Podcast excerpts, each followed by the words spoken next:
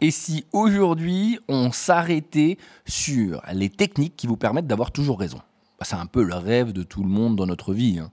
Eh bien oui, j'ai trouvé quelqu'un qui peut vous aider à faire ça. Monsieur Arthur Schopenhauer. Et on en parle tout de suite dans la manutinale.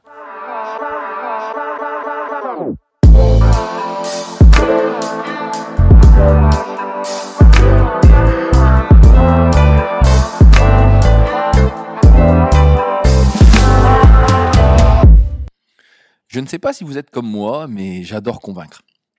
J'adore que les gens disent que j'ai raison.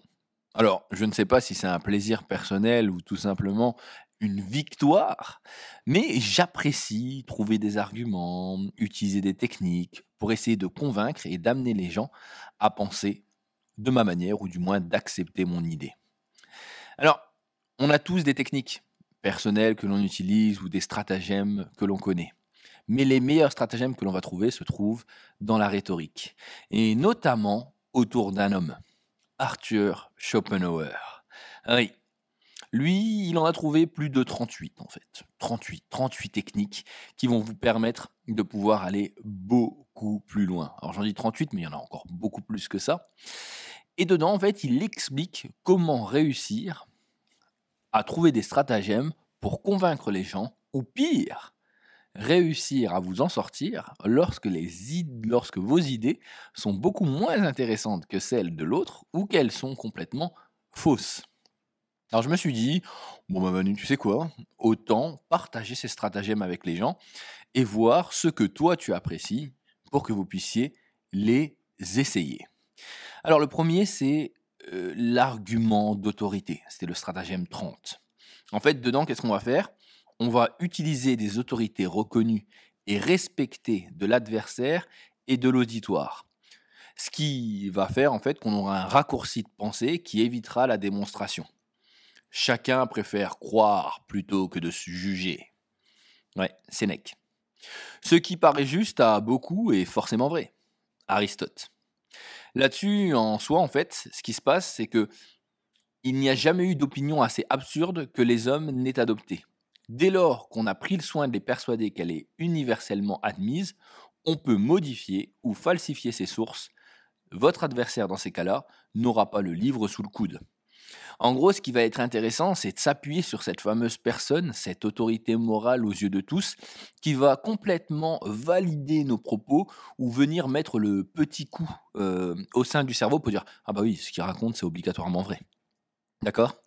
En gros, une citation d'Einstein, quand on y pense, ça tire pas son exemple par sa force, mais plus, ne, ça, t- ça tire pas son exemple par euh, obligatoirement son contenu, mais plus par sa force en fait. C'est-à-dire, en gros, la renommée de l'auteur. Alors ça, c'est le premier stratagème que j'ai apprécié. Le deuxième, c'est le stratagème numéro 8. Mettre l'adversaire hors de lui. Alors pourquoi j'ai aimé ça? Bah, Tout simplement parce que certains euh, le font naturellement. C'est une technique de défense ou une technique aussi d'attaque, où en gros on va provoquer ouvertement la personne afin de lui faire perdre le contrôle pour fragiliser son image. Pourquoi faire ça? Lorsque vous savez que vos arguments ne font pas le poids face à la personne, vous allez chercher à tout prix à la faire sortir de ses gonds afin que celle-ci perde le contrôle, donc oublie ses idées, perde la face devant les gens, et donc de ce fait que vous soyez à égalité, voire même gagnant d'un battle que vous saviez déjà normalement perdu. Le stratagème numéro 16. Ah ah, qu'est-ce que je l'aime celui-là parce que je l'utilise en fait, je dois vous le dire, oui, je vous l'avoue. Celui-là, je l'utilise assez souvent. Chercher la faille, euh, un propos en contradiction avec ce qu'il a déjà dit ou avec les préceptes d'une faction intellectuelle qu'il aurait vanté ou approuvé. En fait, quand on y pense, quand on va faire ça, c'est qu'on va remettre en cause la cohérence intellectuelle en fait de l'adversaire en lui opposant des propos contraires ou des actes contraires commis par lui ou par ses proches. Et en fait, on met à défaut ses convictions profondes. En gros, c'est comme si euh, je disais que j'étais pour l'environnement, mais par contre, euh, j'avais un 4x4, un Escalade. Oui.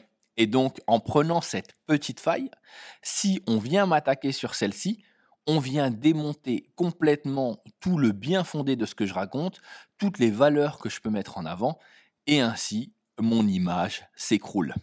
Tout le monde a toujours une petite faille. À vous de trouver dans les propos, alors soit vous vous renseignez avant sur la personne, ou soit vous cherchez dans les différents euh, échanges qu'il a déjà eus, dans les différentes idées qu'il a déjà proposées, comment vous pouvez aller chercher un raisonnement contraire à ce qu'il propose aujourd'hui afin de le décrédibiliser. C'est, dur, Manu, ce que tu dis. Oui, mais ça marche. Alors, je vous vois déjà en train de sourire derrière votre, euh, ordinateur ou en train d'écouter vos écouteurs, regarder quelqu'un autour de vous et faire Ah, ouais, c'est vrai. La, quatrième, le quatrième stratagème que je vais vous donner, excusez-moi, c'est le stratagème 27, c'est-à-dire appuyer là où ça fait mal. Oui. En fait, ce qu'il va falloir faire, un peu comme euh, dans le deuxième où on met l'adversaire hors de lui, là on va essayer d'aller chercher, de taper sur quelque chose qui a du sens auprès de votre adversaire. En fait, si vous voyez que votre, adversaire s'emporte quand vous parlez d'un sujet précis, il est fort probable que cela constitue un point de faiblesse que vous ou vous pourriez en fait tout simplement le faire perdre en crédibilité. Un peu comme tout à l'heure où je vous ai expliqué qu'il fallait le mettre hors de lui, la différence avec le premier euh, stratagème que je vous ai expliqué, c'est que dans celui-là, on cherche vraiment quelque chose qui lui fait mal. C'est un peu vicieux. C'est-à-dire qu'on va chercher un sujet qui lui tient à cœur, quelque chose qui à ses yeux est important. En général, on va aller chercher des valeurs ou tout simplement quelque chose dont il est fier ou quelque chose qui sort du domaine qui est le domaine de, discussion pour aller chercher sur un détail qui va obligatoirement faire qu'il s'emporte. Alors, vous les connaissez, certains les utilisent avec brio. La famille, d'accord, une ancienne histoire, un point, une faiblesse que le candidat ne veut pas montrer et que vous allez mettre aux yeux de tout le monde. Bref, on a toujours cette petite faille qu'on n'ose pas utiliser, c'est un peu la carte joker, qui peut faire vaciller le meilleur des orateurs. Alors celui-là, je dois vous l'avouer, celui dont je vais vous parler maintenant, c'est c'est mon préféré. Ouais, je, l'aime énormément parce que c'est quelque chose dans lequel les gens euh, s'embourbent assez facilement. C'est le stratagème numéro 28, c'est-à-dire prendre un, un argument qui oblige l'adversaire à être technique. Alors qu'est-ce que ça veut dire? En fait, c'est une sorte d'objection irrecevable, mais que seul un esprit averti percevra comme tel. Mais pour l'auditoire, cet argument fera preuve. Le seul moyen pour votre adversaire de pouvoir y répondre, c'est de partir dans une explication technique qui aura du mal à convaincre votre auditoire. Le but, il est simple, faire d'une chose fausse une évidence afin de laisser l'autre se perdre dans les méandres des explications. Prenez un point, euh, un point technique que vous ne maîtrisez pas, mettez une, ineptie derrière, c'est-à-dire une, une, bêtise complète en fait dessus, et laissez la personne expliquer pourquoi ce que vous venez de dire est faux. En général, la personne va foncer, puisqu'elle connaît le sujet en fait. Comme elle est une technicienne ou qu'elle a une idée, elle va pouvoir vous expliquer en détail pourquoi ce que vous venez de dire est complètement faux. Sauf que le temps qu'elle passe à expliquer, c'est un temps où l'auditoire a déjà décroché. Comme vous le savez, pour que tout le monde puisse comprendre, il faut que les sujets mis en avant et la manière d'expliquer soient pédagogues, simples et clairs. Or, quand on parle d'un point technique, avec un technicien ou avec une personne qui est passionnée du sujet, vous savez très bien que vous allez, faire, vous allez la faire plonger dedans. Alors, que pourrais-je vous donner d'autre? Encore un petit, vous en voulez, j'imagine que ça, ça vous tente. Le stratagème numéro 18. Si on voit en fait que l'adversaire s'est lancé dans un raisonnement qui nous minerait à la défaite, vous le savez, vous savez celui où en gros vous savez déjà à l'avance que vous allez perdre eh bien, vous essayez d'interrompre ou de dévier le cours du débat avant qu'il soit trop tard pour le mener à d'autres conclusions. C'est-à-dire qu'à l'intérieur, je vais chercher une faille dans ses propos ou un sujet qui va me permettre en fait de l'orienter vers complètement autre chose. Complètement autre chose. Pourquoi? Bah, Tout simplement pour replacer le sujet sur un domaine qui m'est favorable afin que j'évite un chaos devant le public. Alors, c'est assez simple, il vous suffit juste d'être attentif et de prendre les mots que vous connaissez sur des sujets que vous connaissez. Alors, il y en a un autre que j'aime bien. Il est compliqué à utiliser, mais il peut être pas mal. Le stratagème numéro 19. Lorsqu'on est face à un argument ou que l'on n'a pas d'argument crédible à donner, eh bien il faut généraliser un propos pour lancer une contre-argumentation. L'intérêt en fait de cette démarche, c'est de prendre de la hauteur et montrer en fait que l'objectif est mineur compte tenu de la largesse, des enjeux. Exemple, je ne sais pas si vous vous souvenez, mais euh, Arnaud Montebourg avait été interrogé sur l'action de son ministère et du fait de ne pas avoir pu sauver le site de Florange. Pourtant, la réaction de, Mobou, de Montebourg avait été assez impressionnante puisqu'il avait écarté d'un revers le cas et avait rappelé le caractère mineur du sujet de Florence face à l'ensemble de sa politique économique mise en place. C'est-à-dire, je pars d'un fait pour amener sur une situation beaucoup plus grande ou beaucoup plus large afin de montrer la petitesse, on va le dire comme ça, ou le côté minime de ce que la personne est en train de raconter. Qu'est-ce qu'on pourrait encore vous dire? Bah, Peut-être le dernier, je l'aime bien. Le stratagème numéro 25, et c'est sur celui-ci que je vous laisserai après l'exception qui vous permet d'infirmer l'idée, preuve de l'incomplétude de la théorie, et donc jettera un, doute dans l'esprit des gens.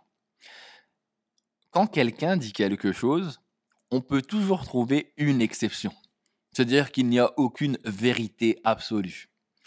On peut dire, euh, oui, euh, alors euh, je prends un exemple, je vais vraiment dire n'importe quoi. Hein. Oui, alors quand un, jeune homme black a un enfant avec une demoiselle blanche, il va être métisse. C'est une généralité. Et donc, dans ces cas-là, vous allez jouer sur le principe de non, c'est complètement faux. Il pourrait être, il pourrait être blanc. Il est déjà arrivé qu'on ait vu des personnes qui soient complètement blanches ou complètement noires. On est bien d'accord qu'on est sur des exceptions. Et pourtant, ce, cette simple exception pourrait être votre principal argumentaire pour démonter complètement le sujet de la personne. Bien sûr, faut-il encore derrière avoir la manière de l'expliquer, aller chercher le public et réussir à montrer à quel point l'avis de la personne était trop limité ou du moins qu'il ne prenait pas en compte toutes les possibilités. Alors, pourquoi j'aime Schopenhauer? Eh bien, tout simplement parce que je trouve que l'ensemble des techniques qu'il met à l'intérieur sont vraiment intéressantes parce que c'est, j'ai envie de vous dire que l'ensemble des techniques sont possibles à utiliser. Certains les utilisent de manière naturelle dans leur vie, d'autres les ont acquises et les réutilisent avec brio. Mais ce qui est intéressant, c'est de les connaître. Pourquoi? Parce que là, je vous ai donné les techniques, mais je ne vous ai pas dit comment on pouvait en fait s'en protéger. Le simple fait de les comprendre va vous permettre de un de savoir là où la personne veut vous mener, et de l'autre côté aussi va vous permettre en fait d'utiliser vous-même des nouvelles armes dans des cas où vous êtes à l'aise, mais aussi où vous êtes mal à l'aise.